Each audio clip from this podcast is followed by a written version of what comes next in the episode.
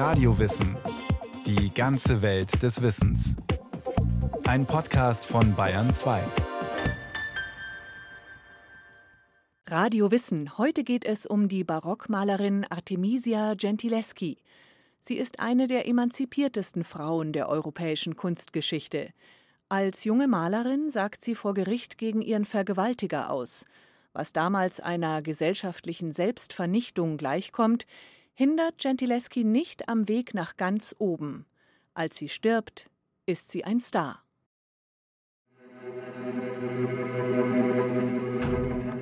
Mit einem Schlag auf die Brust warf er mich auf das Bett, stieß sein Knie zwischen meine Oberschenkel und stopfte mir ein Taschentuch in den Mund. Ich zerkratzte sein Gesicht, riss ihm Haare aus und versetzte seinem Glied, bevor er es hineinstecken konnte, einen Schlag, wobei ein Stücken Fleisch herausriss.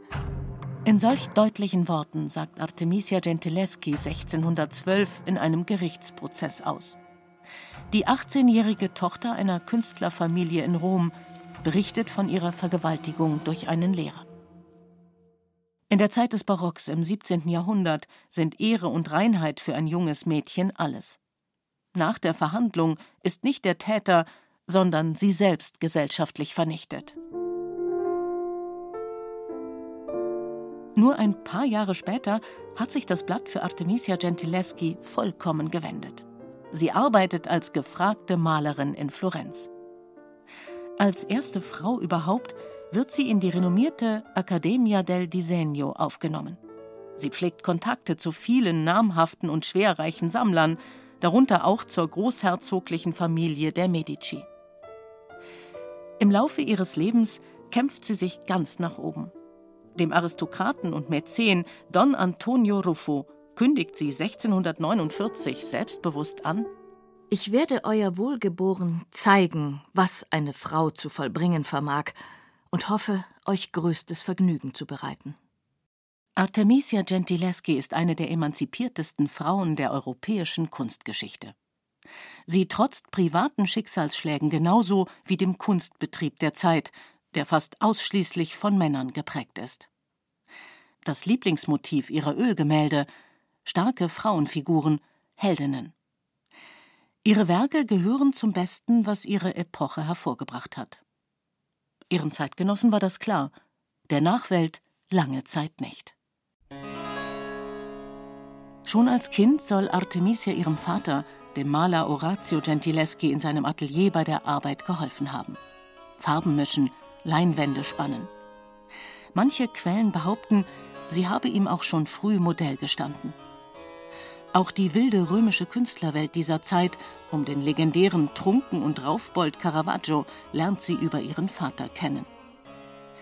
Doch dieser versucht, sie abzuschirmen, lässt Artemisia nur in der Morgendämmerung aus dem Haus, wie Zeugen später vor Gericht erzählen werden. Orazio Gentileschi erkennt früh das große Talent seiner Tochter und fördert sie darin, obwohl sie ein Mädchen ist. Einen malenden und wohlmeinenden Vater zu haben, das ist für Artemisias Ambitionen als Malerin ein seltener Glücksgriff. Seine Wahl ihres späteren Lehrers weniger. Agostino Tassi ist ein befreundeter Freskenmaler. Er soll Artemisia in der Kunst der Perspektive unterrichten. Doch scheint er die 17-jährige Artemisia Gentileschi vergewaltigt zu haben. Zumindest sagt sie dies ein Jahr später in einem der aufsehenerregendsten Prozesse der Stadt Rom im 17. Jahrhundert aus. Und sie bleibt auch unter Folter dabei. Es ist wahr. Es ist wahr. Es ist wahr.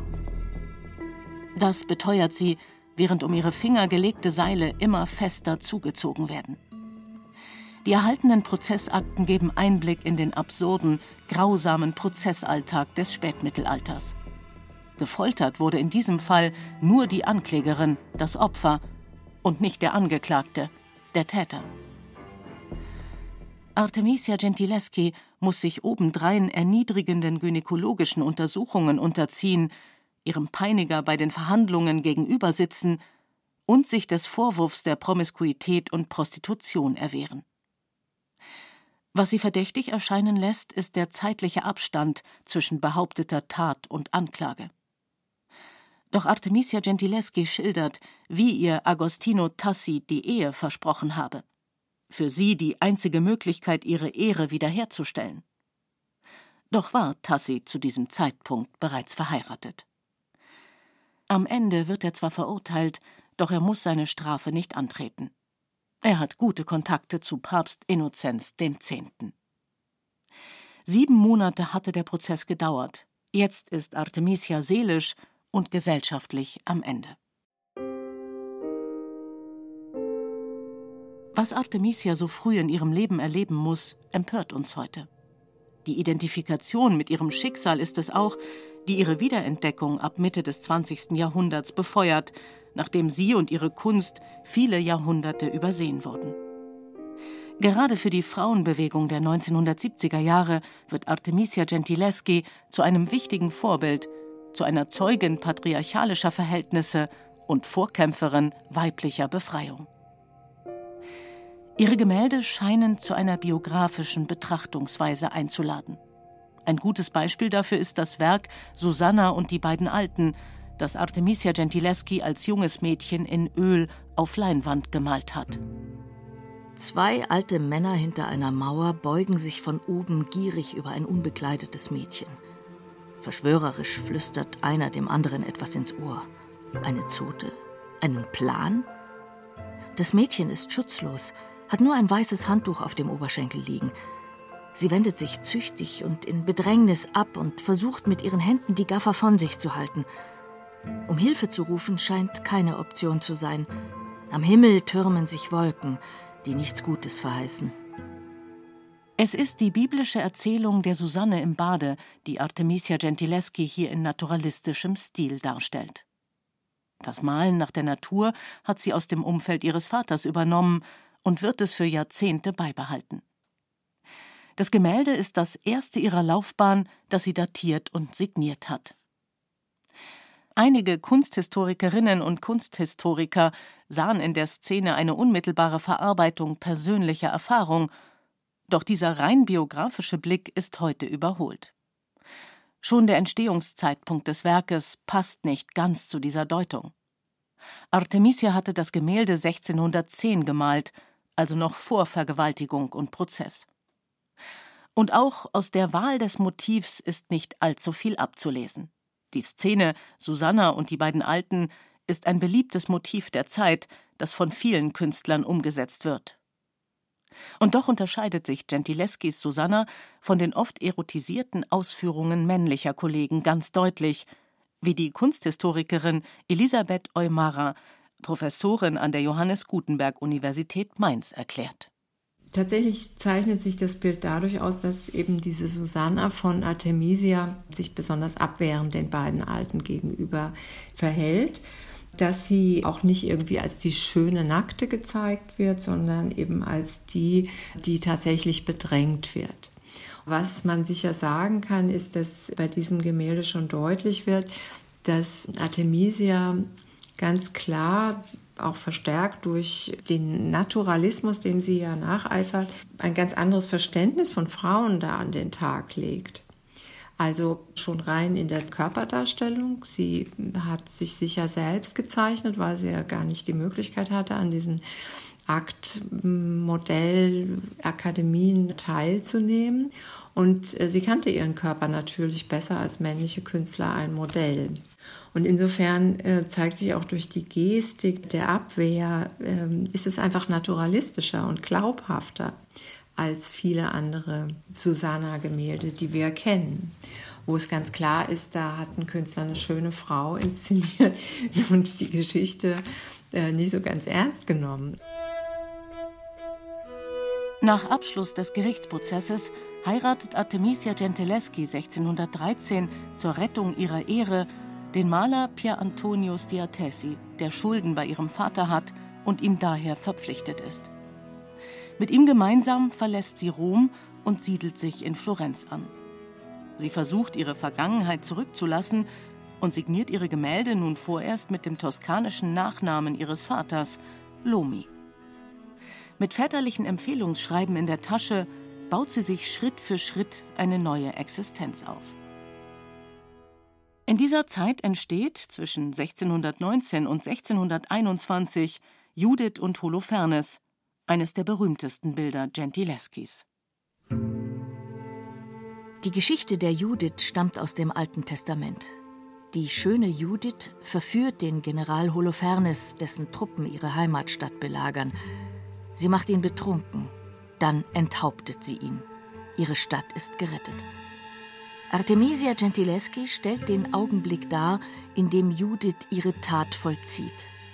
Anders als in der Bibel erhält sie Hilfe von ihrer Magd, die Holofernes aufs Bett drückt. Er ist nur von Decken umhüllt. Judith packt ihn mit der linken Hand an den Haaren. Mit dem Schwert in der rechten hat sie gerade eben seine Kehle durchtrennt. Schwert und abgetrennter Kopf bilden das Zentrum des Bildes, in dem die Linien sogartig zusammenlaufen. Der Hintergrund der Szene ist dunkel und bedrohlich. Licht fällt wie von Scheinwerfern auf die Szene.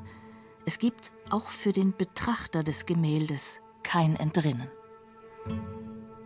Das Bild ist faszinierend auf eine grausige Art. Naturalistisch dargestellte Figuren und dramatische Hell-Dunkel-Kontraste. Seine Gestaltung ist typisch für den Caravaggismus, eine zentrale Strömung der italienischen Barockmalerei. In einer Hinsicht aber hebt sich ihre Judith ab. Außergewöhnlich daran ist die Brutalität, mit der diese Enthauptung gezeigt wird. Die Judith wird gezeigt, wie sie quasi diesen Kopf absäbelt, also mit dem Dolch im Hals und das Blut strömt auf die Matratze. Das ist schon sehr grauslig. Artemisia setzt sich bei diesem Gemälde aber mit verschiedenen großen Vorbildern auseinander, wie zum Beispiel Caravaggios gleichnamige Szene. Und da ist es so, dass die Judith quasi mit spitzen Fingern diesen, dieses Schwert hält und wirklich im großen Abstand da ansetzt, sodass niemand glauben könnte, dass das wirklich zu einer Enthauptung führen würde. Und sie setzt sich auch mit Rubens auseinander, der dieselbe Szene gemalt hat. Es gibt noch viele andere Künstler in der Zeit. Es war offenbar ein Thema, das äh, gefallen hat.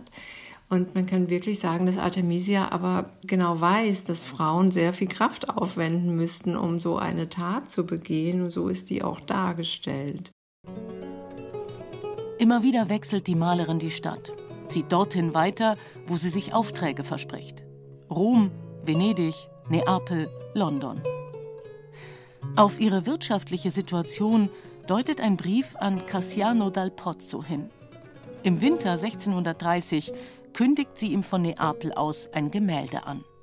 Sollte all dies euch nicht zur Zufriedenheit gereichen, könnt ihr nach eurem besten Behagen das Bild der Künstlerin geißeln, die, noch leidend unter der bei der Arbeit ertragenen Kälte, nichtsdestoweniger harren wird, dass die Freundlichkeit, die euer Wohlgeboren eigen ist, sie durch die Versorgung mit Handschuhen und Pantoffeln von dieser Unpässlichkeit erlöse, auf dass sie keinen größeren Schaden nehme. Ich finde das ganz schön. Es zeigt, dass die wirtschaftlichen Bedingungen eben 1630 dann immer noch nicht so besonders gut waren dass sie eben noch sehr Kälte erleiden musste. Das ist eigentlich für Künstler ihrer Qualität gar nicht üblich gewesen. Die meisten lebten ja fast äh, wie Fürsten. Dass Gentileschi nicht so viel produzieren oder verkaufen konnte wie ihre Künstlerkollegen, hat auch mit ihren Arbeitsbedingungen zu tun. Die Künstler damals hatten ja Werkstätten, sie hatten dann eben auch Assistenten. Aber ich vermute einmal, dass, dass das schwierig war, also dass sie als Frau nicht das Recht hatte, einer Werkstatt äh, vorzustehen. Und das ist das eine. Und das andere ist eben, dass die Netzwerke ja auch andere gewesen sein müssen. Alle anderen berühmten Künstler der Zeit, etwa in Rom, die wurden da natürlich in der Lukas-Akademie auch mit Ämtern betraut. Und es sind natürlich Netzwerke, die eine Frau nicht hatte. Und außerdem hat sie eben, das unterscheidet sie auch von vielen anderen Künstlern, keine öffentlichen Aufträge bekommen. Die bekommt sie erst in Neapel. Also insofern denke ich, sind es tatsächlich schwierigere Arbeitsbedingungen gewesen. Dass sich Artemisia Gentileschi ihren Platz in einem rein männlich betriebenen Kunstmarkt besonders hart erkämpfen und ihn immer wieder verteidigen muss, spiegelt sich auch in ihren werbenden, schmeichelnden und flehenden Briefen an Sammler und Gönner. Immer wieder thematisiert sie darin ihr Geschlecht, oft kokettiert sie damit. 1635 nennt sie ihre Werke in einem Brief an Herzog Francesco I. d'Este Früchte eines Baumes, der solche hervorzubringen eigentlich nicht die Kraft hat. Gentileschi muss sich immer wieder der Zweifel an ihren Fähigkeiten erwehren. Ihr Exotenstatus als malende Frau ist eine Bürde. Gleichzeitig eröffnet er ihr aber auch gewisse Möglichkeiten.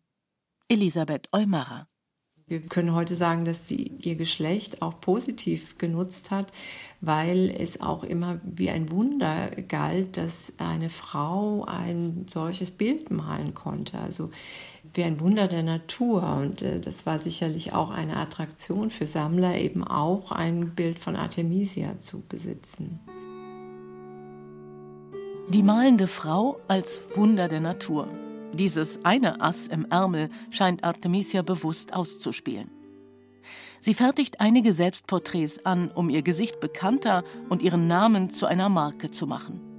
So sind auch andere Künstler der Zeit vorgegangen, wie beispielsweise Rembrandt. Doch Gentileschi geht über das klassische Selbstporträt noch hinaus. Sie verleiht auch vielen ihrer Frauenfiguren, wie der heiligen Katharina, Maria Magdalena oder einer Lautenspielerin, ihre Züge ihre Frisur, ihre Statur.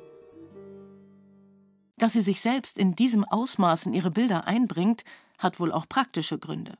Modelle sind teuer, Artemisia Gentileschi ist ihr eigenes, jederzeit und kostenlos verfügbares Modell. In zwei bekannten Selbstporträts präsentiert sich Gentileschi schließlich in ihrer Profession, als Malerin bei der Arbeit. Eines davon ist 1638 entstanden und befindet sich bis heute an seinem Entstehungsort in London. Vor dem neutralen Hintergrund eines Wohnraums steht eine Frau in edlem, grün changierendem Gewand. Um den Hals trägt sie eine Kette mit einer kleinen Maske als Anhänger. Ihr Haar ist lose gebunden, fällt ihr seitwärts ins Gesicht. Ihr Blick geht nicht zum Betrachter, sondern konzentriert in Richtung der linken Bildseite.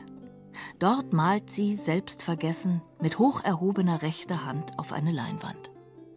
In ihrem Selbstgemälde aus London zeigt sie sich ja, wie sie an einer sehr großen Leinwand arbeitet und mit ausladenden Gesten, was auch sehr, sehr interessant ist, ja, weil das äh, Frauen eher nicht zugestanden wurde. Denn wenn man an einem Stillleben pinselt, dann hat man natürlich eine ganz andere Haltung, eine viel devotere, als wenn man vor einer großen Leinwand steht. Gentileschi präsentiert sich hier als eine Malerin großer Formate, die sie auch von Anfang an war. Schon mit ihrem ersten signierten Gemälde, der Susanna, hatte sie sich an mehrfigurige Historienszenen herangewagt. Die wenigen bekannten vergleichbaren Künstlerinnen ihrer Zeit halten sich bescheidener an Porträts oder Stillleben. Zudem ordnet Gentileschi hier ihrem Abbild, insbesondere über den zentral im Gemälde platzierten Maskenanhänger, Erkennungszeichen der Personifikation der Piktura, der Allegorie der Malerei zu.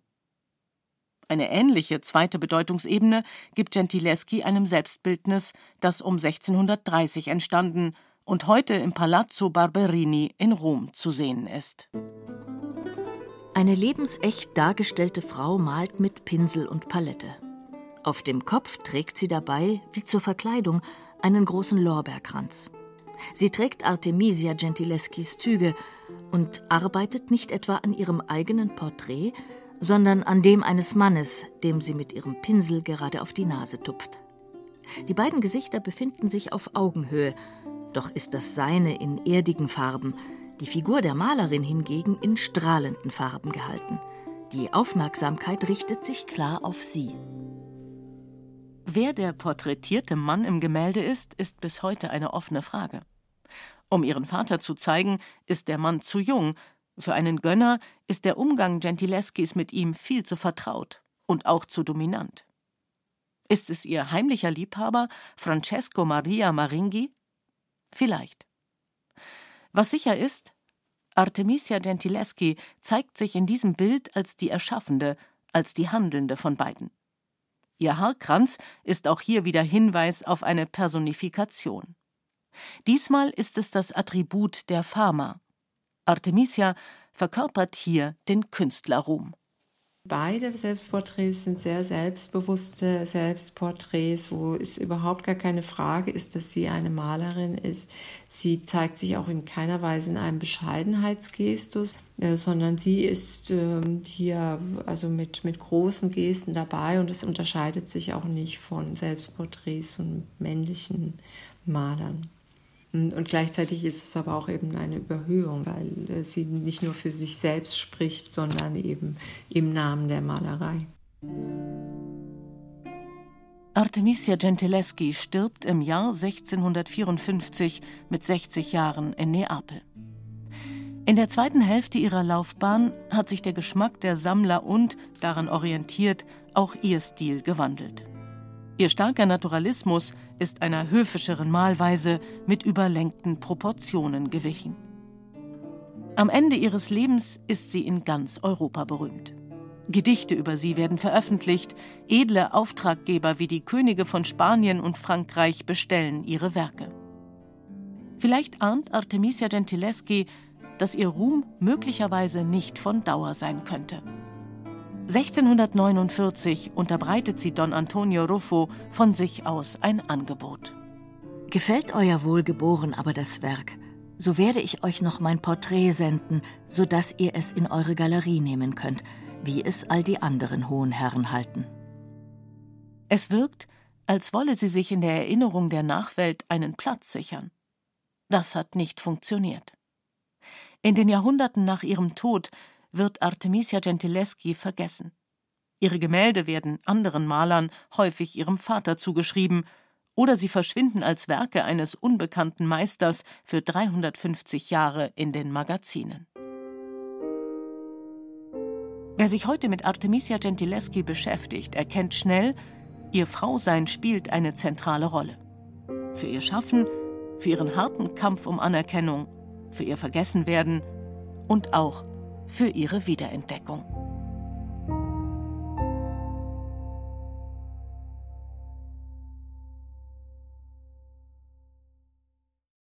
Ein Porträt über die italienische Barockmalerin Artemisia Gentileschi von Karin Becker.